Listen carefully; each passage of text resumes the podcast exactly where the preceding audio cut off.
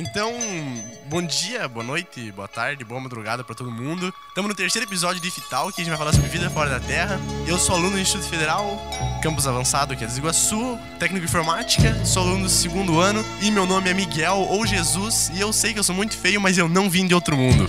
Olá a todos, eu sou Lucas Buligon Antunes, eu estudo na sala abençoada com o Jesus e a ausência de evidências não é evidência de ausência.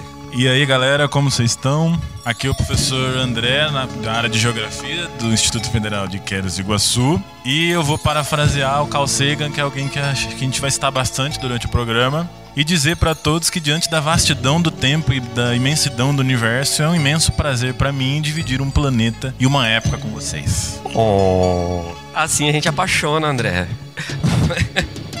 Olá a todos, gente aqui é o professor João, professor de física. É... Não vou falar nada porque eu fiquei emocionado com a cantada do André. Então eu deixo um Seigan de abraço para vocês. Depois explicamos o que isso quer dizer. E a pergunta que não quer calar: onde está todo mundo?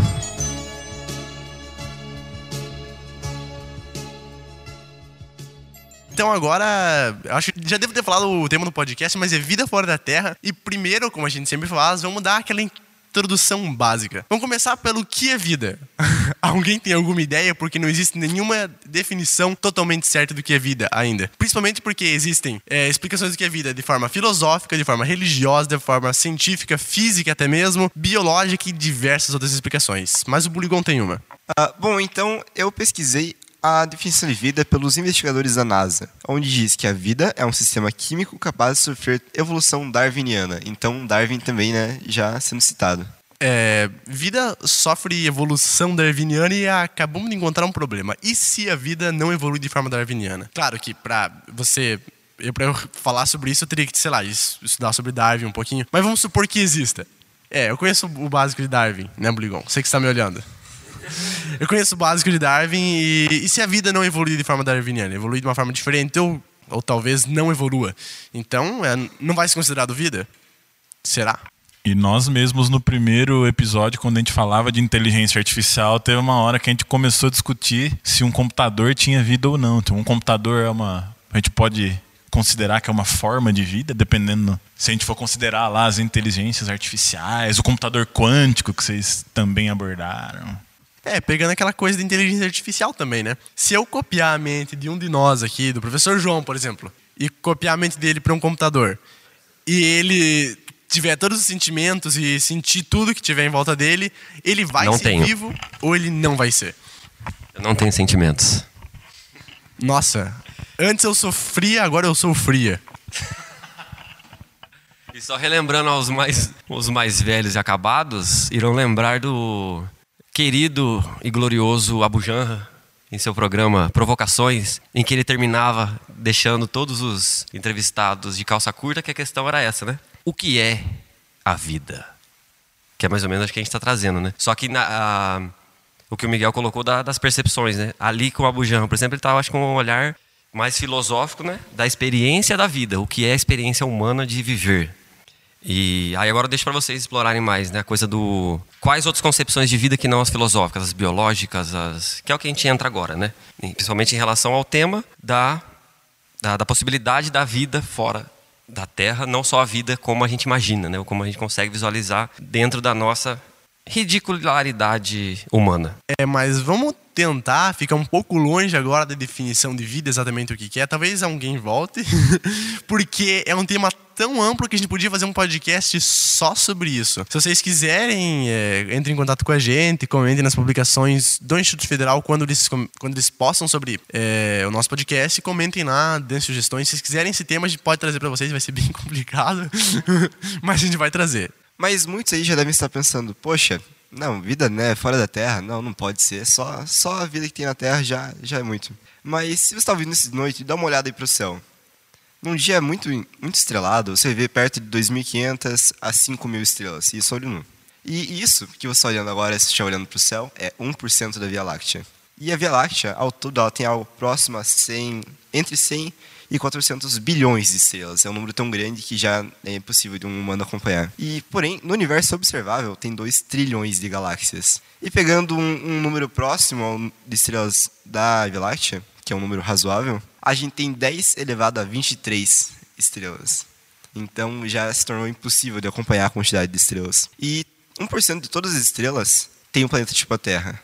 É, para vocês terem ideia, 10 elevado a 23 é algo na casa do quintilhão ou talvez sextilhão, não sei muito bem, mas é por aí, tipo, um número absurdo. É como se a cada um grão de areia na Terra existissem 10 estrelas. É um número gigantesco, isso só no, no, universo observável. Que, tipo, a gente não tem nem noção do que há além do universo observável. Ou seja, você que está aí achando que a Terra é o único planeta que abriga vida inteligente, talvez possa continuar assim, né? E mais um detalhe pra gente que se acha, pra raça humana que a gente se acha muito importante, se a gente fosse dividir a escala geológica da Terra em, em 24 horas, né, desde o da criação, do surgimento da Terra até hoje, Uh, se isso tivesse durado 24 horas, a nossa raça teria chegado nos últimos 35 segundos. Então, a gente chegou no, lá nos acréscimos e já estamos querendo procurar coisa fora daqui. Então, a gente é um ser insignificante, se for pensar, se for pensar bem, né? É, a gente não vai puxar muito assim para essa área da ufologia, de tipo, ah, já contactamos com vida. Eu, particularmente, não acredito, não sei se algum de nós aqui que estejamos gravando podcast acredita nessa ideia de ufologia, de que os voadores contactaram a gente, principalmente no passado, etc. A gente está falando realmente da probabilidade e, e se existir vida fora da Terra.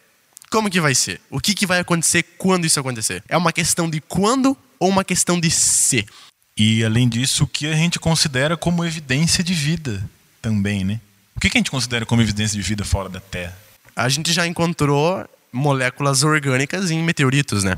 E será que isso não seria uma evidência de vida? Será que seria? Será que não? Hoje em dia é considerado pela comunidade científica que não é uma evidência de vida, mas será?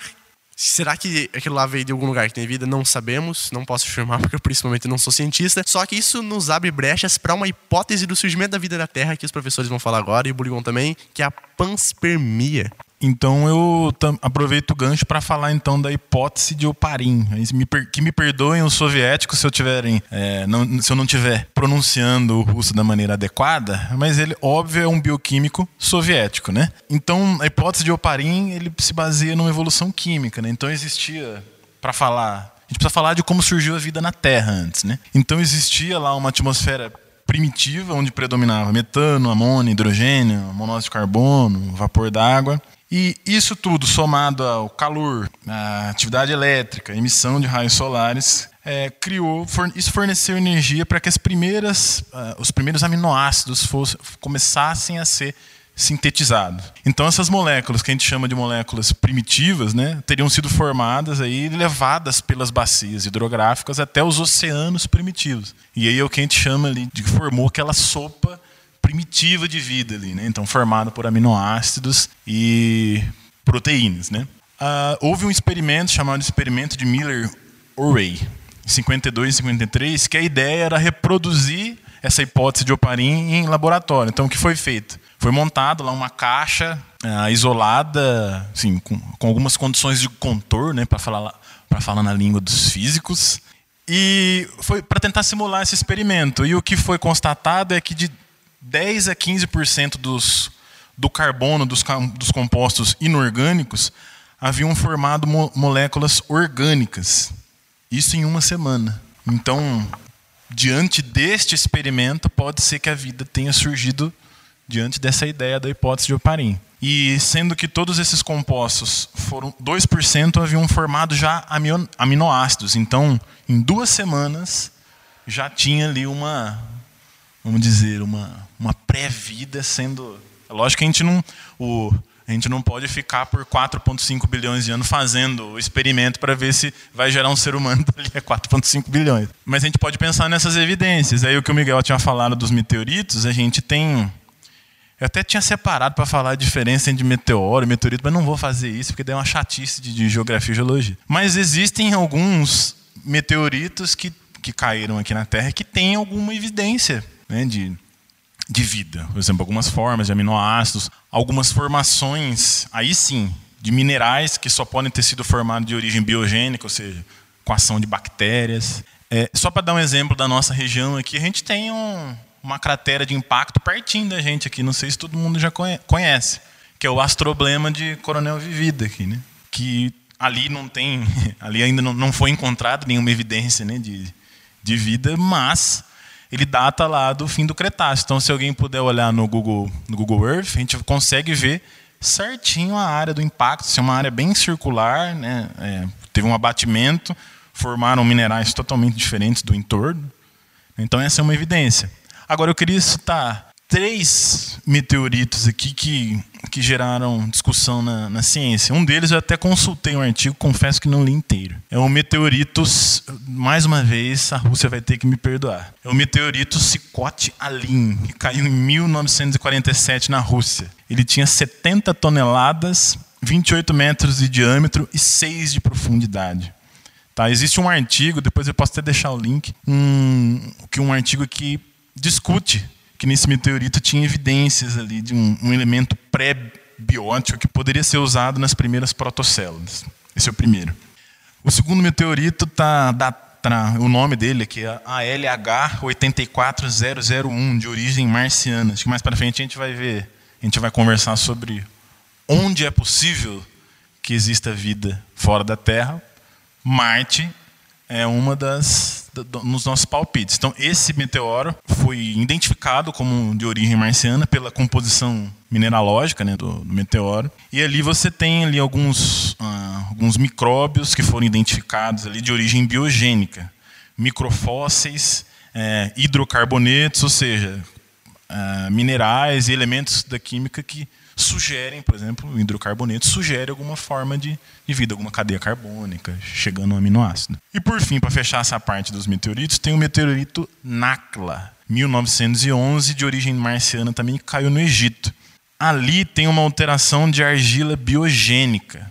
Tá? Então a argila forma, tem um processo químico de formação da argila, e nesse meteorito foi identificado um processo biogênico, ou seja, quando eu falo que existe um processo biogênico de formação do solo, sei lá, uma raiz, é, o entorno da raiz ali com água está gerando uma, uma, uma, reação de oxidação que vai me gerar um tipo de solo. Uma, isso é uma, uma reação biogênica. E nesse meteorito foram encontrados evidências disso. Além disso, a rocha também tinha carbonato, né, o caco 3 lá. Então, se, o CO3, a gente olha lá para o Czinho, é um carbono. Então, pode ser que seja também uma evidência de alguma coisa primitiva ali. Então, como a gente pode ver, assim, que nem o professor falou, que as condições para uh, acontecerem a síntese, primeiro, de matéria orgânica, que é pré-vida, e também para se formar as primeiras formas de vida, né? É uma simplesmente uma coisa muito caótica. E não é um cenário tão difícil de se acontecer assim no universo afora na formação dos planetas, pelo menos a maioria passa por algum desses estados. É, não exatamente essa atmosfera com esses materiais, às vezes um pouco diferente, mas mesmo assim é uma, um, um, cenário muito comum de ser encontrado. Isso pode levar a gente a pensar que, na verdade, a vida pode ser muito comum. Inclusive, ela pode estar até no nosso quintal de casa, né? Que até mesmo no nosso sistema solar. Em primeiro lugar, Marte. Marte talvez não tenha vida hoje, mas talvez já teve, que nem o professor André estava me mostrando da gravação do podcast, que existiam alguns é, formações que parecem canais fluviais, né? Na, na superfície de Marte. Uh, mas vale lembrar que, pegando essa teoria da panspermia, é, esses meteoros eles podem ter caído em todo lugar, não só no nosso planeta, como em Marte ou em outras galáxias, por exemplo. Em outros, outros planetas podem ter vida desenvolvendo também e se perguntando a mesma coisa que a gente. E, além disso, existe muita discussão na comunidade científica para de fato verificar se o que foi identificado como aminoácido é de fato de origem extraterrestre ou algum tipo de contaminação aqui, lembro que garante, né? Então tem uma série de artigos que discutem isso. E daí, tipo, não, não apenas em Marte, é, que apresenta canais fluviais, às vezes em super superfície, ele pode já ter tido vida e talvez possa existir vida hoje no sistema solar. Existem as luas dos planetas Júpiter e Saturno que têm água líquida, tanta água líquida quanto a Terra, um pouco menos, às vezes um pouco mais, em algumas dos casos das luas. E uma delas é a Lua Europa, de Lua de Júpiter, que ela tem uma, uma crosta super grossa de gelo, por causa que ela fica a uma distância absurda do, do Sol. Só que como que ela consegue energia para ter água líquida? Por causa da, do núcleo dela, que consegue deixar a água líquida embaixo daquela crosta de gelo absurda de, de, quilômetros de profundidade. E não só é a lua Europa, mas também existe uma lua de Júpiter, outra lua de Júpiter, que já foram encontrados geysers de água na superfície dela. Então, tem água líquida que está saindo da superfície do planeta. O que impede de existirem peixes lá dentro, ou mi vida microbiana e outros tipos de vida e etc, né? E pegando o gancho, então, do que o Miguel falou, qual que é a, o que, que a gente pode usar para afirmar que agora não existem diferentes formas de vida junto com a gente. A gente aí me ajuda aí físico. A gente enxerga um espectro muito pequeno, né, da, de comprimento de onda, né? Minúsculo. Então a gente, a nossa percepção da realidade com a nossa cuidade visual é limitadíssima, né? Então o que impediria de ter uma forma de vida aqui junto com a gente que simplesmente a gente não entende, não enxerga e não sente? Famosos fantasmas. Não, e é bem louco porque além da a, a própria radiação que a gente já conhece, a nossa capacidade de, de visualizá-la, né, o André está dizendo, de ver, é extremamente restrita. E não só a radiação, mas a gente pode pensar a energia de uma maneira geral, a, a matéria de uma maneira geral, né, que não sabemos resolver até então, né, que são as tais da, da matéria escura e da energia escura. Por que não, de repente, a massa a matéria escura poderia ser algum tipo de, de universo ou de forma não ordinária de matéria que a gente ainda não tem capacidade de, de interação. E que há universos. Porque se a massa e a energia a gente não consegue detectá-la, percebê-la, vai saber se não é alguma algum portal ou passagem ou alguma forma de, de, de, de, existência em uma, em uma dimensão de matéria diferente da matéria ordinária que a gente conhece, né? Que é essa que a gente vê, que a gente tromba nas coisas, que a gente sente as coisas, que a gravidade funciona. Então, talvez além da massa ordinária, tem essa massa a chamada matéria escura ou energia escura, que pode ser alguma algum indício de algo, né, além do que a gente pode conhecer. E essa coisa do, dos espectros, né? Tanto é que o Miguel acho que vai, vai puxar daqui a pouco, mas a a astronomia trabalha muito com a que é a chamada radioastronomia, né? Então a gente trabalha com uma forma de radiação que não é visível, justamente porque a gente não sabe, né? O nosso corpo não tem capacidade de captar radiofrequência, então a gente só percebe o visível, né? A parte do espectro visível. E aí o humano vai usando suas técnicas para ampliar essa capacidade de ver o mundo, né? Então a gente, hoje a gente vê radiofrequência, não vê de que nem a gente enxerga a luz, né? Mas a gente já tem outros equipamentos para tentar aumentar esse espectro, né? essa gama de radiação que a gente consegue perceber. E pelo menos até agora, do que a gente consegue olhar e perceber, principalmente na radiofrequência, encontramos um estrondoso nada. E daí eu percebo de onde vem, agora então me veio um insight, que eu percebo de onde vem a descrença do governo no, no, na questão dos incêndios da Amazônia, porque os satélites eles captam a imagem no infravermelho termal. Então, provavelmente, essa, bom, se a gente não enxerga no infravermelho, não existe. Então, esse mapa não existe. Então, eu acho que vem daí. É um gênio miserável. conseguir compreender o nosso governo quando ele discute esses dados. Né? São pessoas que estão à frente do nosso tempo. São vocês que não estão percebendo.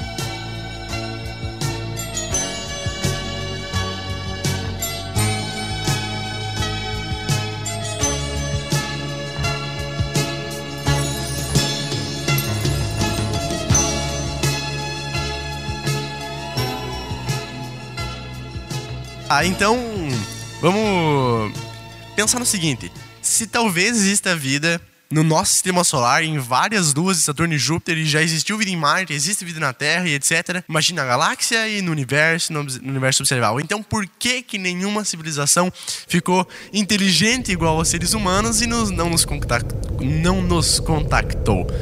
O conceito de inteligência é razoável, né? A gente pode discutir. É discutível. Bem relativo, né? Tratando de humano, então, bem relativo.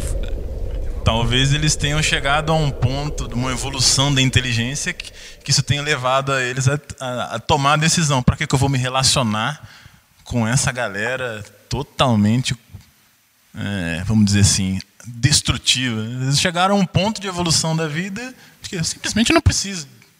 Quando eu tenho recurso, eu me viro aqui. Para que, que eu vou tentar entrar em contato com, com esse povinho? Ó, se alguém de vocês nos ouve aí pra cima, sugestão: não entre, cara. Não entre em contato, que é, é cilada, Bino. Foge. Eu pegando isso que o professor falou, tem uma analogia muito boa pra fazer isso, que eu vou colocar vocês pensarem. Pensem um pouco, pensem nesse cenário. Imagine que vocês estão na sua casa e na sua casa tem uma péssima infestação de ratos, você tá ganhando muito prejuízo com isso. E daí você decide conversar com esses ratos. Aí você chega pro rato mais inteligente, ele é realmente um intelectual, um rato culto, e você fala para esse rato que existe um problema em eles estarem habitando sua casa, que, que, ele, não, que ele não podia estar habitando tua casa. Você fala isso para aquele rato, faz um puta de um discurso. Então esse rato olha para você e sai fazendo os barulhinhos dele, comendo as coisas, ignorando. exatamente a mesma coisa se uns alienígenas muito inteligentes tentassem entrar em contato com a gente. Que é uma das, isso é uma das teorias de por que a gente nunca foi contactado com uma espécie inteligente, né? Porque nós somos completamente insignificantes. Para eles, nós, tipo, somos nada. E também tem aquela ideia que eu já vi uma vez numa tirinha que era dois alienígenas conversando. E um alienígena pergunta pro outro: Ah, você acha que os seres humanos têm consciência? E o outro alienígena fala: Ah, eu acho que não. Eles nem sabem o que é Zorg. Eu não entendi. É, é, é, como se fosse o seguinte: é, vamos supor que você está conversando com o teu amigo e você pergunta para ele: Ah, você acha que os ratos têm consciência? E o teu amigo fala: Não, eles não sabem nem fazer conta. Então, os alienígenas eles sabem fazer Zorg, porque é uma coisa muito absurda. Eles têm uma consciência Captei muito a alta. vossa mensagem. Eles têm uma consciência muito absurda perante a nós, a gente não consegue nem saber o que é Zorg. Da mesma forma que o teu cachorro e, o teu, e o rato que está na tua casa não fazem nem ideia do que é uma operação matemática. O que me chama um pouco a atenção, além do Zorg, é como a, a gente tem uma tendência à supervalorização do outro, né? Parece que é até uma característica humana. Parece que o outro, a grama do vizinho é sempre mais verde, essa história. Por que é que é que é que os possíveis é, habitantes não terráqueos porque eles sempre estão essa, esse estágio acima da inteligência, né? A gente sempre é os microbinhos que um monte de ser muito mais evoluído que a gente tomou contato. Mas uma das, da, uma das possíveis leituras é um pouco no contrário, né? Talvez a gente seja a primeira civilização que atingiu esse nível de, de inteligência. Talvez tenham várias no mesmo nível ridículo que o nosso, que, dadas as dimensões do universo, é impossível que se tenha contato e que se chegue, né? Mas me surpreende isso, como que a maioria das leituras tendem a esse olhar do marciano, né, do, do alienígena monstro, de inteligência avançadíssima, de técnicas e tecnologias desenvolvidas. É óbvio, se num cenário hipotético de que a gente teve contato e eles chegaram até aqui, é de esperar que a tecnologia deles é mais avançada. Né? Então tem um, uma dimensão que faz sentido. Mas por que, que a gente sempre é o mais limitado? A gente é limitado mesmo. Mas por que essa tara de ter o, o outro sempre mais evoluído do que a gente? Isso me intriga. Mas é interessante as visões que as pessoas têm de alienígenas mesmo. Se você pesquisar agora alienígena no Google, vai aparecer provavelmente um cara verde com olhos negros, ah, talvez baixinho ou talvez muito magro e, e com braços e pernas muito grandes. E isso é algo bem cultural que vem sendo passado de geração em geração.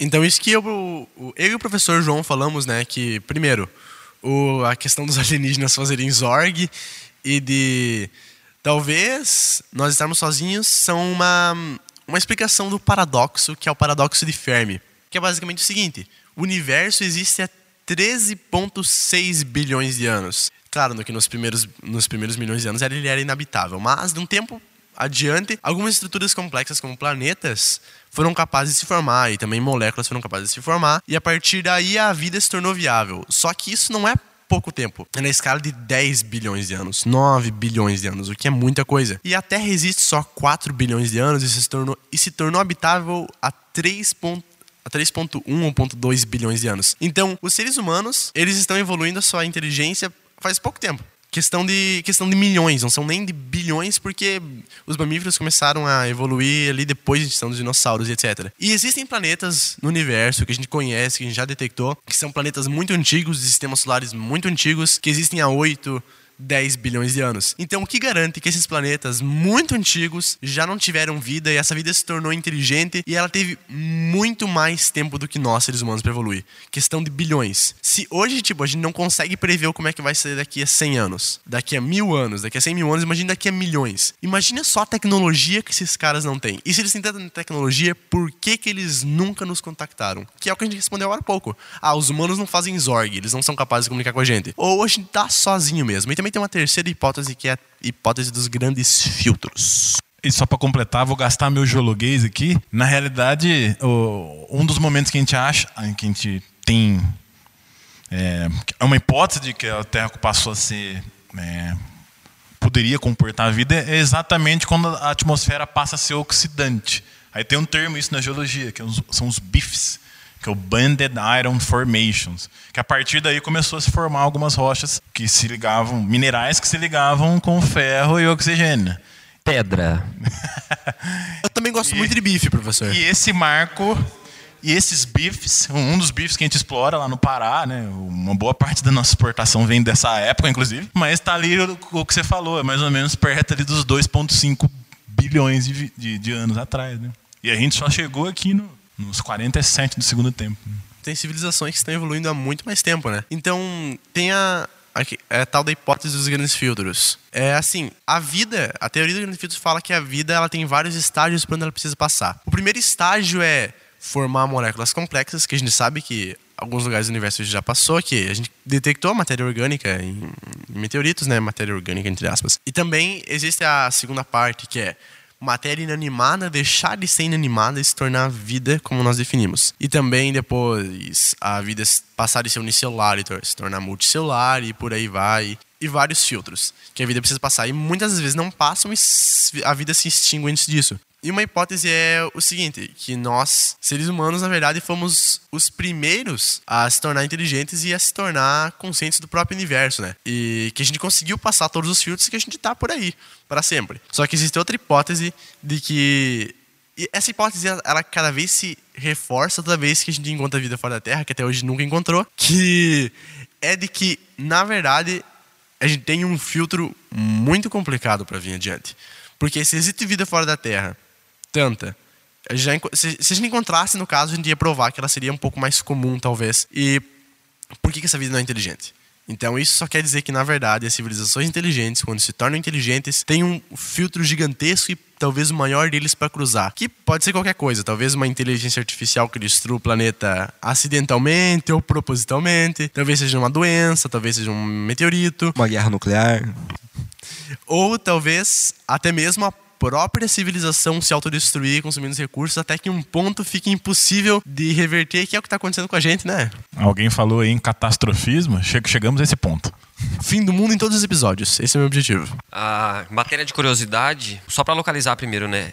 Esse paradoxo, o é, famoso paradoxo de Fermi, é provavelmente acho que uma das primeiras assim, teorias ou propostas que tenta trazer de uma maneira mais científica essa busca né, incessante do ser humano em achar a vida fora. Assim. E pelo menos o que consta nos bastidores da ciência, né, não sei até que ponto é verídico ou não, mas é o que tem nos anais históricos. O Fermi era um físico italiano e ele trabalhou no projeto Manhattan com Oppenheimer e companhia na segunda, durante a Segunda Guerra Mundial na fabricação da bomba.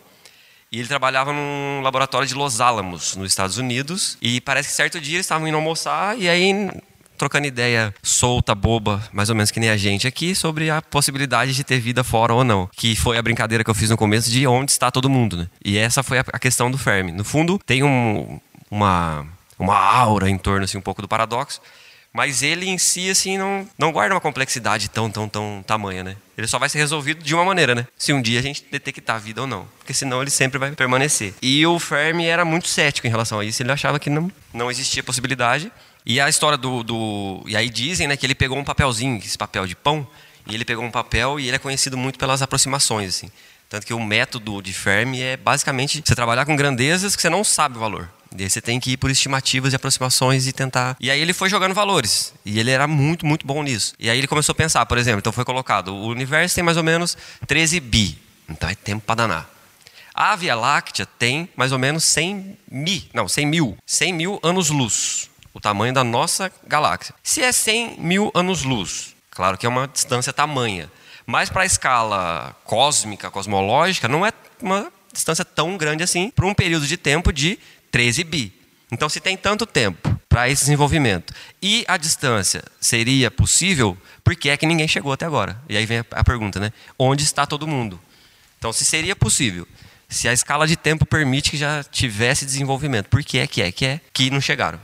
Né? É, essa é o, a, o Chan, o final, a questão do, do paradoxo do Fermi. Né? Onde está todo mundo? Cadê esse povo que não aparece? Existe também uma ideia assim do, da resposta do paradoxo de Fermi de por de Cadê Todo Mundo? Que não é uma das principais, mas ela tá ligada, que é que a viagem interestelar é uma das alcances mais difíceis da ciência, que são poucas as civilizações que conseguem realizar isso antes que elas mesmas se destruam, que é um problema absurdo. Hoje a gente tem umas formas, na verdade, com o, o foguete mais rápido que a gente tem hoje, a gente demoraria acho que mais de 100 anos para conseguir chegar na estrela mais próxima da Terra, que é, além do Sol, né, que é a próxima Centauri, e também tem um planeta lá que é a próxima B, que pode ter vida aí, etc. E Existem o, outras formas de, de, viajar de forma interestelar, que é primeiro utilizando as velas solares, que é uma tecnologia que surgiu agora recentemente, e como a ficção científica muitas vezes fala que é a dobra do espaço-tempo. Eu não vou falar sobre isso, se o, professor João quiser falar depois, tá à vontade. A vela solar, é, ela funciona da seguinte forma: é uma pequena nave, muito pequena, do tamanho de um. É, não sei exatamente quanto dizer o tamanho é, mas eu sei que é o tamanho de microfone, mais ou menos. E ela tem uma.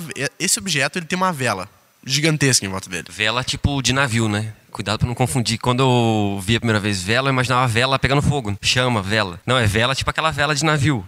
para guiar, não a de parafina. Né? E daí tem o. E daí o que, que essa vela solar ia fazer? Ela ia ser uma vela que ela reflete praticamente 100% da luz. Ela ia ser um, como se fosse um espelho gigante. E quando você disparasse um laser em direção a essa vela, ela ia fazer disso uma propulsão e ia empurrar essa pequena nave em, velocidades absurdas. Velocidades que seriam de tipo 20% da velocidade da luz que é muita coisa, tipo, para níveis humanos isso é absurdo. Se não me engano, isso poderia causar sérios problemas de saúde para um ser humano, essa velocidade. E mesmo uh, viajando a 20% da velocidade da luz, a gente ia demorar 20 anos para chegar lá. 20 anos para chegar na estrela mais próxima da Terra, que fica 4 anos-luz. Então, viajando na velocidade da luz já são 4 anos. Então, imagine explorar a galáxia. Pra você cruzar a galáxia demoraria 100 mil anos. São milhares de gerações. É uma coisa absurda. É muito tempo e é muito espaço. E para os entusiastas, a vela solar ela não é tão, tão tão recente, né? Ela já tem um, um bom tempo. O Carl Sagan foi um dos que, que piraram nessa, nessa proposta. Ele fundou uma associação que existe até hoje. Então agora entramos um pouco mais no, no Carl Sagan, né? Que é um dos, dos famosinhos na área. E ele criou, junto com, com outros astrofísicos, a chamada Sociedade Planetária, que existe até hoje. E é uma da, das que participa de uns projetos importantes, que vai ser falado daqui a pouco, né? Do SET e tudo mais. Essa sociedade planetária está envolvida. E ela lançou, na década de 90, se eu não me engano, o primeiro projeto da vela solar, que não foi muito satisfatório. E agora, acho que no dia. Perdi a data exata, mas foi final de julho. Foi lançado que é o, o, o projeto Light Sail 2, que é a segunda, né?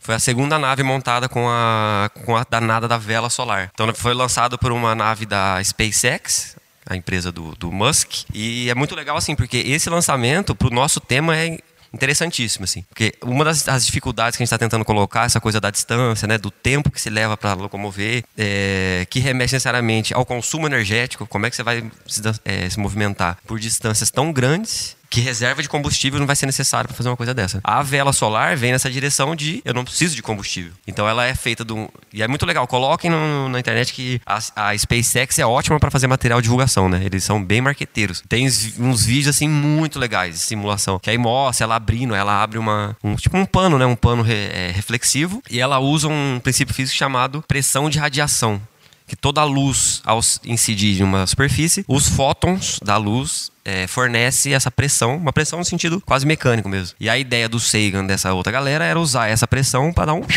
um impulso para a nave, né? Então, essa, esse segundo que acabou de ser lançado, que é essa Light Sail 2, né? A, o retorno. A ideia é essa, de usar não a ideia do laser, mas usar o sol, né? Essa vela vai ficar virada para o sol, à medida que recebe a luminosidade, incide a pressão de radiação e ela consegue se locomover só com a energia solar, sem pensar em ter que transformar para outro tipo de energia. Né? E para ficar mais interessante ainda, nessa mesma nave, o próprio Musk falou que foi o pior lançamento, o mais difícil que ele já fez, porque eles levaram três módulos para ser lançado em órbitas diferentes. Então eles tiveram que acelerar, aí ele solta uma, tem que religar os motores até a próxima órbita. Esse também tem o vídeo inteiro, é muito legal, procurem para ver, que dá para ver o lançamento inteiro, até desacoplando as partes. É bem massa. E nesse mesmo voo, a NASA lançou o Deep Space Atomic Clock. É, procurem também que dá para ver, é uma nave pequeniníssima e a ideia é a NASA lançou um relógio atômico para o espaço, que incide no outro problema, que é o problema da comunicação. Se eu estou a uma distância, vamos pegar o exemplo do Miguel do, da estrela mais próxima, a Alpha Centauri. Então ela está a 4 anos-luz. Então qualquer sinal de comunicação que a gente mandar para lá agora só vai chegar daqui 4 anos lá. Para a resposta deles, 8 anos.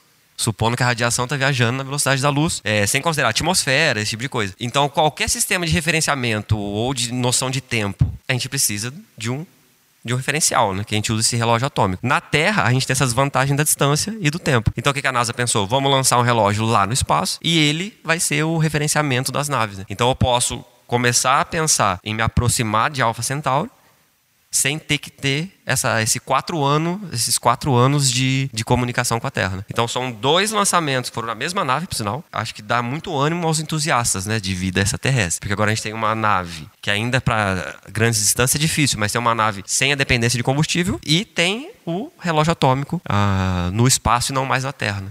Que contribui demais para a comunicação. Seria como se a gente tivesse um algo no meio do caminho que encurtasse a distância e, e diminuísse o tempo de que a gente teria que, que esperar para receber o sinal e enviar uma resposta. Algo desse tipo. Isso, perfeito. Que é mais ou menos o que usa hoje, né? O GPS do celular mesmo, é basicamente com um relógio atômico no, no satélite, né? E pela distância do, do tempo que demora para o retorno do sinal, ele consegue pegar sua localização. É basicamente isso, só que é um nível cosmológico, lindo. É, agora o professor me lembrou de duas coisas. Primeiro é a Voyager 2 e a outra coisa é um sinal que nós recebemos na década de 70, que não é o sinal WOW, a gente vai falar dele daqui a pouco, é o sinal chamado LGM1 1 foi o sinal que a gente recebeu na década de 70 e o que, que ele era?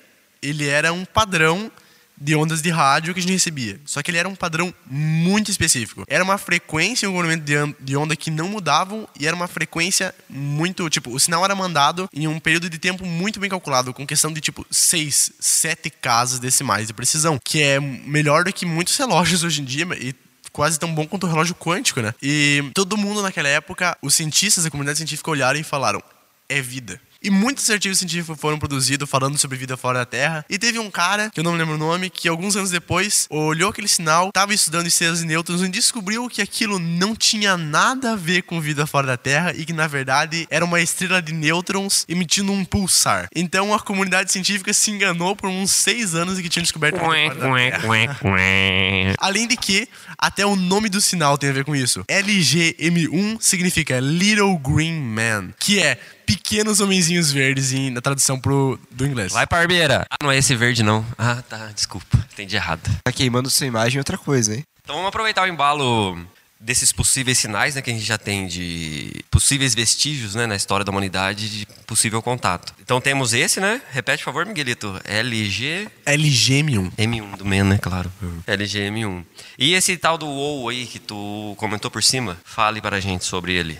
Então, o que é o sinal WoW? É, ele foi um sinal também descoberto na mesma época. Eu acho que ele foi um pouco antes. Ele foi uma frequência que é absurda. Era uma frequência que normalmente não era detectada, não era proveniente de nenhum corpo natural, sabe? Tipo, os cientistas naquela época acreditavam que nada natural poderia emitir um sinal daquele, um sinal tão grande. E ele era, tipo, questão de 7 a 10 vezes mais poderoso que os sinais naturais que eles recebiam. Por isso que o nome do sinal, sinal WoW, tipo, é um nível absurdo. Só que o que intriga é a frequência de onde ele foi recebido. Que não é uma frequência muito específica que é a frequência da emissão natural do hidrogênio. Mas por que, que ela é tão específica? Porque outras frequências, quando são enviadas de fora da atmosfera de um planeta, elas podem ter o seu, às vezes, o seu conteúdo corrompido ou até mesmo seriam oprimidas e tipo não chegarem ao local de, local de origem, exceto a frequência natural do, do hidrogênio. Ela conseguiria sair da Terra e viajar a galáxia inteira sem sofrer mutações no conteúdo e por isso que todo mundo olhou e pensou: "Nossa, essa frequência é muito específica, só uma civilização inteligente poderia ter enviado isso para nós". Uh, principalmente porque a frequência usada pelos humanos para se comunicar com possíveis alienígenas é essa frequência. Então isso ainda aumentou o hype em cima disso. Existe um filme a minha, minha, memória vai funcionando por, por filmes. É, do, do, aproveitando o gancho que vocês estão falando de, de, de, sinais, frequências que a gente capta, existe um filme que chama Contato. Uh, oh, por que será? É.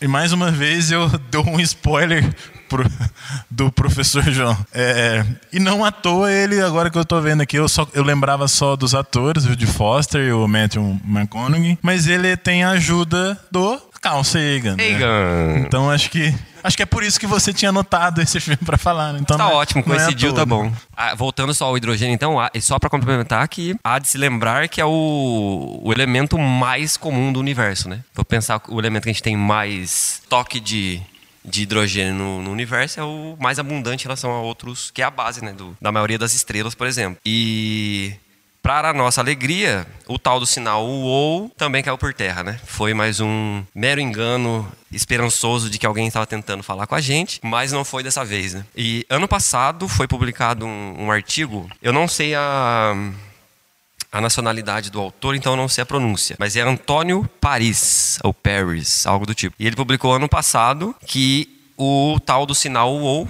pode ter sido, né? Essa é a proposta do artigo dele, é de agosto do ano passado. Então tá bem tranquilo para achar o link, se colocar no, no Google, dá para achar fácil. E que diz o Antônio? O Tonho falou que Naquele período, ele pegou catálogos de, de eventos e episódios astronômicos e ele percebeu que naquele período quem que foi detectado o tal do sinal, é, tinha um, um cometa que passou por aquela região do céu próximo naquele período. E ele refez o experimento no passado, porque esse cometa é, voltou a passar próximo à Terra no passado, que é o cometa 266P o código dele, 266p. E aí ele fez a mesma medida no ano passado, e aí olhando as duas imagens e o, o espectro gerado, ele percebeu que esse cometa gerava exatamente aquele sinal. Então, a não ser que a gente ainda queira uma teoria mais conspiratória de que existem pequenos homens verdes nesse cometa mandando mensagem para cá, se não foi isso, então provavelmente é porque esse cometa possui hidrogênio e por isso emite nesse espectro, né, né, né, nessa faixa do espectro, e por isso foi detectada. Então, se o tal do Antônio tiver certo, essa é uma das propostas que explica o que, que gerou esse sinal e que, infelizmente, não foi dessa vez, o hominho verde. Né? Podemos tá. prosseguir, então, só para mais uma possível leitura teórica né, no tema, que é a chamada equação de Drake. Que era, foi um norte-americano, que ele tentou aprofundar um pouco as propostas do Fermi. Então, olhando para o paradoxo de Fermi, ele pensou: será que não dava para calcular quantos possíveis é, sistemas solares podem existir que poderiam ter vida é, lá, inteligente ou vida consciente, né? E aí ele propôs a chamada equa essa equação de Drake, que no fundo não é bem uma equação, equação né? não é um, digamos, uma equação exata, porque ela é composta por vários termos. E aí quem de novo fica a sugestão, coloca na internet equação de Drake, que tem bastante arte, assim um, os desenhinhos indicando o que, que é. Ele basicamente tenta fazer um cálculo de Aí são vários fatores. Então, por exemplo, é a taxa de nascimento de estrelas na, na nossa galáxia. Então, nasce tantas a cada milhões de anos. A taxa de morte de estrelas, né? Quantas anãs brancas, buracos negros, que as estrelas deixam de existir. É, Quantos sistemas solares, que é um dos fatores, já foi falado aqui, que possivelmente poderia ter vida? Quantos sistemas solares possuem planetas em situações parecidas com a nossa? Número médio de planetas que potencialmente permitem o desenvolvimento de vida por estrela que tem planetas. Isso. Obrigado, Wikipedia. Ótima referência, uma bela fonte de consulta. Mas então ele tenta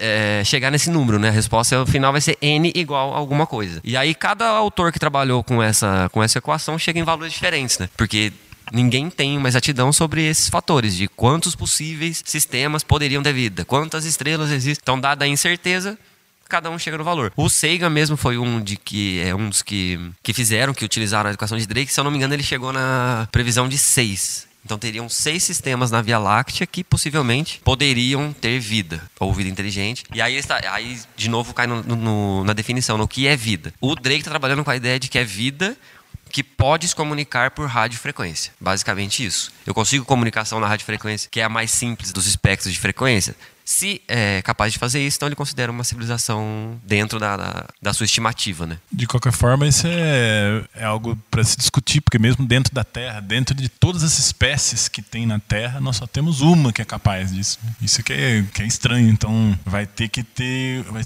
na, dentro da aleatoriedade, vai ainda ter que ter uma espécie de sorte para que essa espécie seja capaz de se comunicar. E agora a gente entra numa parte que pega um pouco da linguística. Será que eu posso falar dessa forma? Linguística, língua, etc. Porque como que a gente vai conseguir se comunicar com alienígenas? Como que isso vai acontecer? Eu só quero dar um alerta que existe uma uma a nossa audiência extremamente qualificada, que é composta pela professora Milene, que então, Miguel, a partir de agora, todo cuidado é pouco, porque ela provavelmente vai estar ouvindo, ela vai ouvir este podcast, e se a gente escorregar na linguística, ela vai chegar firme na gente, mais em vocês que são alunos, no caso, né? É nós. Então não vamos falar linguística, vamos falar as falas. Vamos falar assim com ela. A gente estaremos fazendo agora, que a Milene gosta da língua viva, então ela vai compreender nossas limitações. Como é que você vai fazer para se comunicar com uma civilização fora da Terra? Ah, manda um sinal falando. Tá, mas como é que o alienígena que tá lá a 10 anos-luz da gente vai olhar a nossa mensagem e falar, ah, isso aqui é um ser vivo? Não, cara, não é bem assim que funciona. Ah, mas ele entende inglês, né? Todo mundo sabe inglês. Claro, você pode até ver nos filmes de Hollywood, né? Os alienígenas falando inglês, é muito interessante. Acontece direto. Universal, ué. Universal, universal, né? Então aí você tem esse problema. Tipo, nem nós conseguiríamos reconhecer da forma que os alienígenas se comunicam, nem eles poderiam reconhecer como nós nos comunicamos, tá? A gente se comunica por áudio, por ondas sonoras, mas imagine que os alienígenas se comunicam, por exemplo, por visão. Eles não falam. Vamos supor que eles, a língua deles geral é algo como se fosse libras, apenas de gestos. Vamos até ser um pouco mais é, criativo. Vamos supor que eles enviam sinais elétricos pro outro alienígena e assim eles se comunicam. Como que eles iam se comunicar com, conosco, sabe? Tipo, se- talvez eles não consigam nem escutar, talvez nem tenham a habilidade de. ah, o sentido da audição, como é que eles vão entender a nossa fala, né? Então você tem esses problemas. E diversas vezes já tentou se comunicar com alienígenas com diversas formas. Uma delas é o sistema binário, já foi tentado se comunicar com imagens, com pixels. É, às vezes sistemas binários que formavam algumas imagens, né, que eram autoexplicativas. Só que dependendo muito da, perspe- da perspectiva que um alienígena olhasse daquilo lá, a mensagem que aquela imagem queria passar era quebrada completamente. Inclusive, já enviou coisas físicas pro espaço para tentar se comunicar com alienígenas. Que é o que eu tinha falado antes da Voyager 2. Que ela tem um disco nela, que ele é de ouro, ele é muito caro, e nele tem várias informações. Elas estão escritas em pequenos códigos, em rasuras no disco. E lá tem muita informação. Tem diversos sons da Terra, de crianças falando de todos os países, com vários idiomas. Tem sons da natureza, sons de, de cachoeira, som debaixo d'água. Tudo que tipo de som que você pode imaginar tem. Tem imagens, diversas imagens. Tem fotos da Terra, vista do espaço, fotos da Terra, vista do, do deserto, vista das florestas. Tipo, em vários idiomas, em vários lugares. Então, imagens, informações, textos, vários documentos históricos foram mandados para o espaço, na esperança de que um dia a Voyager 2 seja encontrada por alienígenas e eles consigam é, ver todas essas informações. Mas, eu acho que infelizmente isso nunca vai acontecer. Porque, imagina só que um dia chega um meteorito aqui na Terra e nele tem vários sinais interessantes, vários sinais diferenciados, assim. A gente nunca ia saber o que aquilo, tava, aquilo lá tava querendo dizer, mas a gente ia saber que era a vida fora da Terra. Só que a mensagem ia ser insignificante, a gente não ia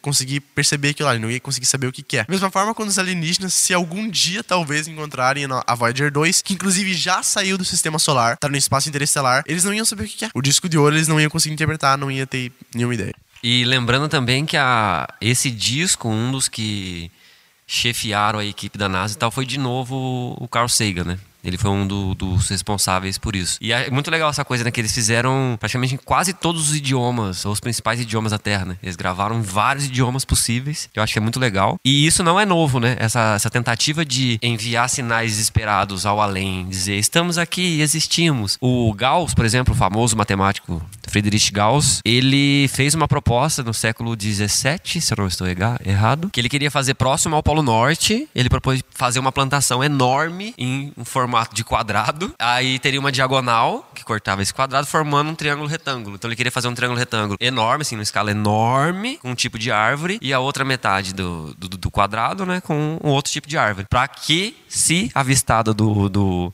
do espaço, eles perceber, os extraterrestres perceberiam que a gente tem conhecimento do de Pitágoras, por exemplo. Então a gente consegue trabalhar com o triângulo retângulo. Essa foi a ideia dele, ó, ali, se o extraterrestre nos vê, ele vai entender que é vida inteligente, porque a gente sabe o teorema de Pitágoras. E a gente representa o triângulo retângulo. Partindo- 17, então é muito doido, cara. Partindo do princípio que quem estivesse olhando também reconhecesse que Conhece aquilo é o Pitágoras. teorema de Pitágoras, Pitágoras. né? nossa, né, o terráqueo. Ah, mas tem gente que acredita que isso acontece ao contrário, né? Alienígenas é, deixando gravuras em desertos, plantações. E também tem aquela, né? é, eu esqueci de falar, inclusive, que a gente não tem nenhuma linguagem universal, né? Porque todas as nossas linguagens, as formas que a gente tem de se comunicar são abstrações do que a gente pensa. A gente demorou muito tempo a gente conseguir desenvolver uma forma de representar o que a gente tá pensando. A gente consegue hoje fazer isso de diversas formas, com textos, com fala, com movimentos, com a mão, com mímica. Só que não existe uma linguagem universal. Essa é a turma, que é a matemática. Um mais um é igual a dois em todos os lugares do universo, tanto aqui quanto em Andrômeda, quanto fora do universo observável. Só que os nossos números também são abstrações. Um alienígena sabe que uma bolinha mais outra bolinha são duas bolinhas, mas ele não sabe que um mais um é igual a dois. Imagine agora a equação escrita. 1 mais 1 igual a 2. Um alienígena vindo aqui não ia fazer ideia do que fosse. Então, como o professor João falou, a forma de representar o Pitágoras para ser visto do espaço, os alienígenas, se eles olhassem aquilo e conseguissem reconhecer, eles iam falar: ah, é muito específico para isso ter sido formado naturalmente. É uma espécie de vida. É, isso que a gente estava tentando fazer naquela época era chamado de bioassinatura, que é o que, que é uma, uma assinatura que não estou querendo dizer. Uma forma de, de um planeta ser alterado que só pode ser daquele jeito. Por exemplo, bioassinatura. O planeta tem uma característica que ele só pode ter se ele tiver vida. E tecnoassinatura é quando você tem é, modificações tecnológicas naquele planeta. E bioassinaturas é quando você tem modificações biológicas. No caso, nós, seres humanos, nós temos modificações tecnológicas no nosso planeta, que são as luzes das cidades, né? Que podem ser vistas de quilômetros de distância. Acho que bem longe, é, no espaço, já conseguem ser vistas. E também as bioassinaturas, que eles conseguem perceber que a gente tem alguns gases na nossa atmosfera que os seres vivos ficam criando essa corrente, né? Digamos assim. Bom, seguindo então no, nas possíveis viagens de análise acerca do assunto, tem mais uma que também é bem famosinha e provavelmente guiou a cabeça de todos os autores entusiastas de ficção científica, né? que é a chamada escala de Kardashev. Mais um soviético, mais um russo, mais um marxista querido. São coincidências, viu essa parte? A gente não selecionou, tanto que já passou vários norte-americanos por aqui. O que dizia Kardashev? A proposta dele é, ele tentou criar escalas, ou o que ele chamou de tipos, que seriam tipos de civilizações. Então ele inicialmente trabalhou com três. Então, existem três tipos de civilização na chamada escala de Kardashev. Então, a civilização do tipo 1 seria a civilização que tem capacidade em utilizar e dominar toda a energia do seu próprio planeta. Então, dado todos os recursos energéticos que envolve o planeta, sem pensar no sistema solar, do Sol, o planeta, se eu tenho domínio sobre esse recurso energético, eu sou uma civilização do tipo 1. As civilizações do tipo 2 são as chamadas solares, que ela não só tem capacidade de dominar a sua, a energia da sua, do seu planeta, mas também da sua estrela. Então, gente, por exemplo, na Terra teria a capacidade de utilizar toda a energia do nosso Sol, que seria uma civilização tipo 2. E a do tipo 3, que é a chamada civilização galáctica. Porque aí ela tem, essa civilização teria capacidade para dominar toda a energia de sua galáxia.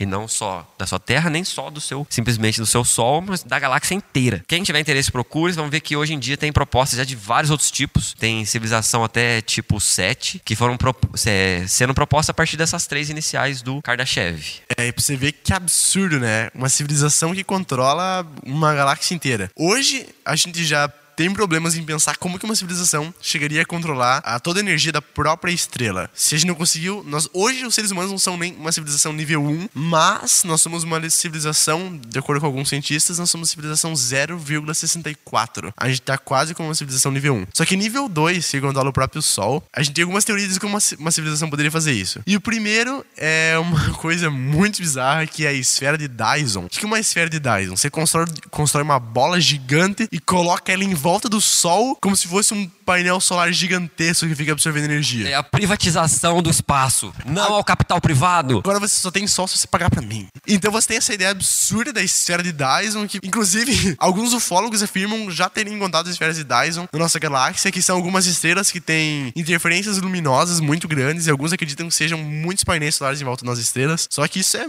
muito teórico, muito conspiracional. A gente não tem nenhuma, nenhuma evidência, nada, nada, nada. E eu particularmente acredito que uma esfera de 10 seja impossível, tá? Que medo, né? Mas existem alguns físicos, inclusive aquele que tem um, um japonesinho, que é meio grisalho, ele faz o. É, na Discovery, tem o, do Einstein, ele que faz, eu não vou lembrar o nome dele. Mas ele sustenta que até 2050 os terráqueos serão uma civilização tipo 1. Que a gente vai ter dominado todo o recurso energético da Terra. Se eu não me engano, até 2030, viu? Mas para não ficar tão em cima, eu vou chutar que é 2050. Mas ele diz isso, que o que tem sido presenciado de desenvolvimento tecnológico e o que o século XXI, principalmente, com que inclusive abordamos aqui um pouco né, da, da inteligência artificial, da, dos recursos quânticos, da, da utilização dos recursos relativísticos, que é uma coisa também muito difícil para viagem próximos à, é, à, velocidade da luz, né, porque os fenômenos têm efeitos relativísticos. Só uma pergunta: o quão próximo a gente já chegou? a gente estava conversando sobre isso, mas o quão, quão, qual a velocidade que a gente consegue viajar pela, a velocidade máxima que a nossa civilização já conseguiu viajar. Tu tem essa informação? Exata não. A nível macroscópico, a gente está engatinhando. Mas, por exemplo, a gente consegue acelerar partículas elementares a praticamente a velocidade da luz. Então o LHC, né, o, o acelerador de partículas hoje maior do mundo, ele acelera prótons, um próton para cada direção, e esse próton está 99,99999, tipo 16 casas decimais, por cento da velocidade da luz. Então é praticamente a velocidade da luz. Só que ali a gente está trabalhando com um próton, né? Então é uma partícula elementar. O problema, e aí remete de novo à famosa equaçãozinha dele, né, do EMC quadrado, que há, em altas velocidades há o fenômeno da transformação de energia e massa, né? E essa, essa troca. E a massa do corpo se altera.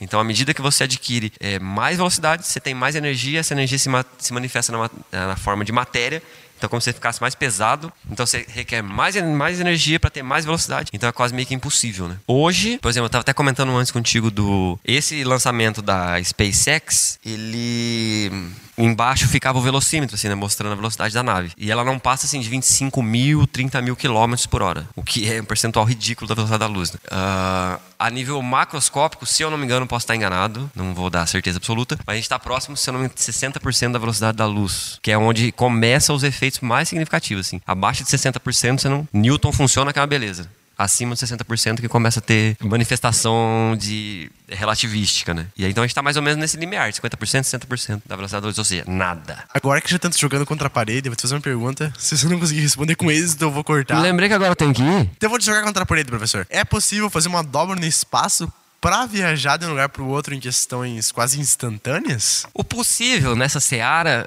é meio impossível de pensar, né? Porque não, é, pensando que temos hoje de teoria comprovada ou de recurso tecnológico, não. De maneira nenhuma. Pensando a nível teórico, aí começa umas doideiras que podemos pensar sobre isso, né? Por exemplo, a civilização do tipo 3, do Kardashev. Essa, essa pseudo-civilização, ela teria tamanho acesso em desenvolvimento tecnológico que ela conseguiria trabalhar com a deformação do espaço-tempo, que é um, o que diz a relatividade. Que é aí que começa a surgir essas doideiras de, por exemplo, ah, então eu posso criar um buraco de minhoca, né? Que é o que me permitiria viagens instantâneas no, no espaço. Instantânea, quando eu digo instantâneo. Então é sair daqui e chegar a 200 mil anos-luz daqui instantaneamente. O que é muito louco de pensar. Mas o que imagina é que essas civilizações teriam a capacidade de criar ou induzir esse buraco de, de minhoca para fazer isso. Outra possibilidade que a gente pode pensar, a teoria das cordas. A teoria das cordas vem de uma proposta matemática, na verdade, que aí acho que um físico não tinha o que fazer da vida e viu que aquilo poderia servir para a ideia dele. Ele pensou: e se o mínimo do mínimo da estrutura da matéria fosse cordas? e não partículas, como a gente imagina. Então, uma cordinha está vibrando, dependendo da frequência que ela vibra, ela vai formar matérias diferentes. Porém, como vem dessa teoria matemática, a proposta da teoria das cordas leva a um universo com 11 dimensões. Aí, a primeira pergunta: onde estão as demais? Aí o Einstein nos ajuda, tá? A gente tem três espaciais: x, y, z. Temos o tempo, que para o Einstein está junto, então agora é o espaço-tempo quadridimensional. Beleza, nos falta sete. Cadê as outras sete dimensões? O que se tenta explicar, e uma da, da, das tentativas é nesse caminho que tu perguntou, de que o espaço a nível nanoscópico, a nível do átomo, ele está dobrado, olha, é menor que isso ainda, né? a nível de quarks, de, de corda. O universo está dobrado e essas dobras guardam dimensões. Então essas sete dimensões estariam no espaço dobrado a nível das cordas. O problema é como acessar essas possíveis pseudos sete dimensões. Né? Que viagem.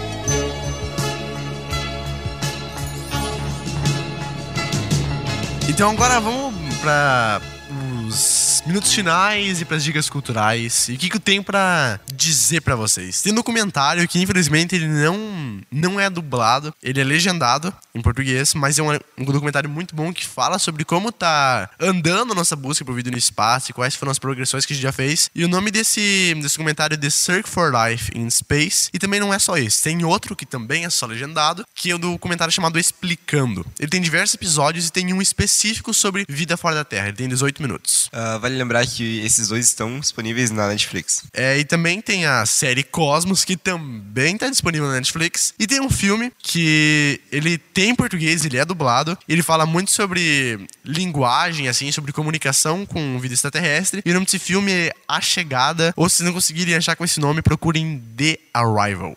É um filme muito top. Melhor dos filmes que eu já assisti de Vida Fora da Terra, assim. E este filme vale a pena ressaltar novamente a professora Milene. Já conversei com ela sobre esse filme. Ela critica veementemente esse filme. Então seria legal a gente assistir para poder, é, inclusive, questioná-la e poder argumentar e debater com ela sobre quais são o porquê dela é, não gostar tanto, vamos dizer assim, do filme. Não, o filme ele é bem viajado. Até eu, que sou extremamente leigo na parte de, de línguas, é tipo, dá pra ver que é uma coisa viajada, que eles pegam aquela teoria da língua que tem, que eu não sei o nome, não lembro nem quem fez, só sei que ele existe e é extremamente viajado. Eu vi vídeo de alguns linguistas falando na internet que lá não tem nada a ver, só que é um filminho da hora, um filme legal sobre vida fora da Terra. Assistam. Uh, eu tenho algumas indicações uh, de dois canais diferentes no YouTube. A primeira é Estamos Sozinhos no Universo, do Nerdologia recomendo. E mais dois vídeos do Ciência Todo Dia. O primeiro é as mensagens que enviamos para alienígenas e o segundo é onde estão todas as civilizações inteligentes. Então, por mim era isso. Obrigado. Bom, as minhas dicas. Bom, uma eu já, já, já antecipei, que é o contato. A outra eu também antecipei, que é o, a chegada, The Arrival. E tem mais algumas. É, um é um filme que chama Interestelar, que é do Christopher Nolan que vocês estavam falando de buraco de minhoca. Nesse filme, a, civilização viaja por um buraco de. Algumas pessoas, na verdade, não a civilização toda. Viajam por um buraco de minhoca para salvar a Terra de, um, de, uma situação específica. É um filme extremamente viajado. Eu assisti uma vez só, e todo mundo fala. Filmes do, do, do Christopher Nolan, que também fez o, o Memento, né? Que eu não lembro o nome português. Mas enfim, é um também é um filme complicado de se entender, mas é, é tudo isso que a gente tentou abordar aqui. Eu também gostaria de indicar mas esse eu gostaria de indicar fortemente, que é um vídeo no YouTube e o título do vídeo já é sugestivo. É God, the Universe and Everything Else. Que quem discute são pessoas bem tranquilas, com poucas ideias sobre física, que é o Carl Sagan, Stephen Hawking e o Arthur Clarke. Arthur Clarke. São os caras conversando, né? São pessoas bem comuns que a gente encontra na rua aí, com, é, com, com ideias bem limitadas de física, eu gostaria de, de, de. Uma conversa leiga, né? Leiga, bem basal, bem assim, bem senso comum. E o, e o legal desse vídeo, é, então no YouTube lá, God, The Universe and Everything Else, tem uma versão que tem legenda. Tá? E é um papo muito descontraído, e quem mais descontrai o papo é o Stephen Hawking, que é extremamente irônico. Enfim, é um cara muito engraçado. Nesse vídeo ele tá, parece que ele tá assim, muito com muito à vontade para falar. Não é à toa. Porque, é, porque ele conhece um pouquinho do negócio, né? E o Arthur Clarke, para quem não conhece, é uma dica é, mais relacionada a livros, assim. Ele tem dois livros muito bons, que é um eu já li, que é o Fantasma das Grandes Banquisas. É, esse é mais ficção científica. E tem um que chama Fontes do Paraíso então, não à toa, ele está aqui discutindo com o Carl Sagan e o Stephen Hawking no nível deles, né? que não é o, o meu, principalmente. Eu tenho uma outra dica. Essa dica eu estou me sentindo extremamente velho para falar dela, mas vou falar e vou dar uma dica cultural falando de um jogo. Um jogo velho. Um jogo que chama Deadlock. Provavelmente vocês nunca ouviram falar, nunca. Mas procurem. É um jogo muito bom onde existem sete civilizações diferentes. Entre elas, nós, os humanos. Eu lembro até hoje, o pessoal de Ribeirão que nos ouve aqui, meus amigos, vão lembrar desse jogo que a gente jogava. E tinham várias civilizações, então, sei lá, tinha Tarte, que era tipo de uns cachorrão, é, tinha Uva Mosque, cada um com uma habilidade. Cada civilização tem uma habilidade de controle mental, de produção de alimento. E aí tinha uma sátira de que cada uma dessas. É, dessas raças era, um, era uma civilização, um país. Né? E não à toa, os humanos, qual era a habilidade deles? Era juntar mais dinheiro. Essa era a habilidade deles. Mas é um, é um livro, é um jogo que eu acho legal de quem tiver oportunidade. Hoje deve estar disponível para celular.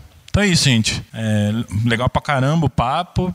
Esse foi com certeza o que eu mais aprendi dos outros dois. E ah, a gente fica aberto aí para sugestões. Quem quiser ir lá no participar, sugerir temas, né? Nos procure aí na, na nas redes sociais, nos indexadores de podcast. É isso. A gente volta daqui a duas semanas. Muito bom.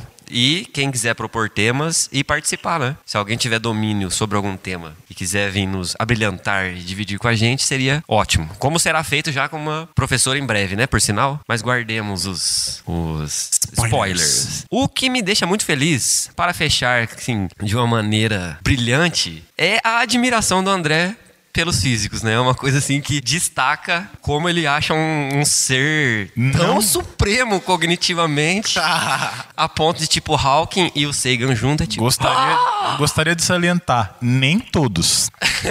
Exatamente isso. Então eu queria deixar marcado porque eu sei que tem vários e eu me aproximo disso. Que há uma superestimação em cima do, do coitado do Hawking e do Sagan também, mas do Hawking principalmente. Não que ele não tenha contribuições, ele tem muitas e importantes. Mas talvez nem tanto assim não, viu? Não sei. Enfim, ô Biscoitão, Laércio, tu compartilha, né? Ele odeia o Stephen Hawking. Enfim, é, continue pagando pau que a gente gosta. Minhas dicas vão. Na verdade, eu ia dar dica, mas eu vou deixar, eu vou parar de fazer isso semanalmente, porque o André vai fazer por mim a partir de agora.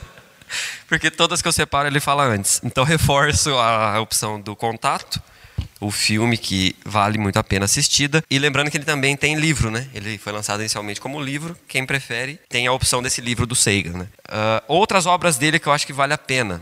E fica a dica. A última, né? Uma a última publicada por ele, que é provavelmente a mais famosa, que é O Mundo Assombrado pelos Demônios, que é bem interessante, assim, é legal, vale a leitura. E a coisa dos assombrados, eu não vou falar sobre ele, acho que fica mais, fica mais no suspense de quem tiver interesse da leitura. Mas essa metáfora dos demônios é bem interessante, bem legal. O único, a única ressalva que eu faço é, ele é muito cientificista. Tipo, pra ele existe Deus na Terra e a ciência no céu. Entende? A ciência é o suprassumo do conhecimento humano e não é nada melhor do que a ciência. E, e na vida dele ele foi ficando cada vez mais ortodoxo, assim, uma coisa muito. Então há de ter uma ressalva nesse livro em relação a isso, porque ele menospreza todas as outras formas de conhecimento em detrimento da ciência. E a ciência não é tão superior a outras formas do conhecimento, mas é para outrora. Então fica o mundo assombrado pelos demônios, como sugestão. Outro que é bem bonito dele é o Pálido Ponto Azul, que eu acho que já sugere ao que se trata, né? Então foi a primeira imagem que publicaram da Terra e ele fez um livro sobre aquela imagem que via simplesmente um ponto plano, obviamente, era um totalmente chatado assim, que era a Terra.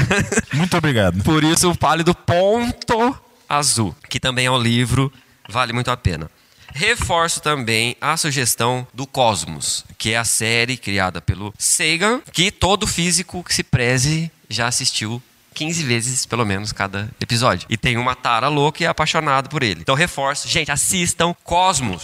Cosmos é uma coisa maravilhosa e linda. Quem acha, ai, mas o Sagan é muito chato, porque é parado, né? Dá sono. É uma hora de episódio. Então, pega o novo, né? Tivemos uma regravação do Neil Tyson, que também é um físico é, bem famoso, cada vez mais famoso por sinal. Tá virando bem marqueteiro. Mas ele fez a refilmagem do Sagan. Então é um pouco mais dinâmico, um pouco mais. menos maçante. Então quem não tiver saco para aguentar o Sagan, o que eu não entendo por quê, porque é maravilhoso, vá até o Neil Tyson, que também tem essa, essa releitura. Deixo como específico o episódio 12 do Sagan, tá? Não do Tyson. O episódio 12 que chama Enciclopédia Galáctica, que é muito próximo do que a gente tentou tratar aqui hoje. Inclusive, ele mostra a equação do Drake, faz a continha, coloca alguns números lá, então é bem legal. Assistam o 12 que vale a pena. Por fim, acho que é um dos nomes também mais famosos e recorrentes, que é o Isaac Asimov, né? E é, ele tem vários, o Eu Robô, alguns mais best-seller, né? Mas ele tem uma série que é uma trilogia, eu não entendo por que é trilogia, porque são sete.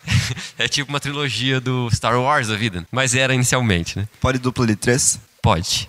Nesse caso aqui tá podendo. Então é uma trilogia, porque a princípio foi lançada em 1951, as três primeiras, e depois foi sendo lançada outras, que se chama Fundação. Então essa obra, o livro, é chamado Fundação, que se eu não me engano são sete, né, no total. E para o André ficar mais feliz, a Apple tá produzindo uma série, né? Baseada na nessa obra do, do Asimov, que é a Fundação. Então provavelmente agora em 19 vai sair a série baseada no livro. Então é bem legal. Então eu acho que é isso. Mas enfim, fechando o que eu deixei no como abertura um Sagan de abraço para todos, então fecho com um Sagan de abraço a todos, que é uma unidade que existe, não é do Sistema Internacional Crianças, mas é uma unidade física, né, de quantia, que porque ele repete muito no decorrer da série o bilhões e bilhões, bilhões e bilhões, ele sempre fala esse bilhões e bilhões. Então, um Sagan significa o quê? Bilhões e bilhões, que é um monte de qualquer coisa. Então, um Sagan de beijos e abraços a todos. Obrigado pela paciência e pela parceria e até a próxima.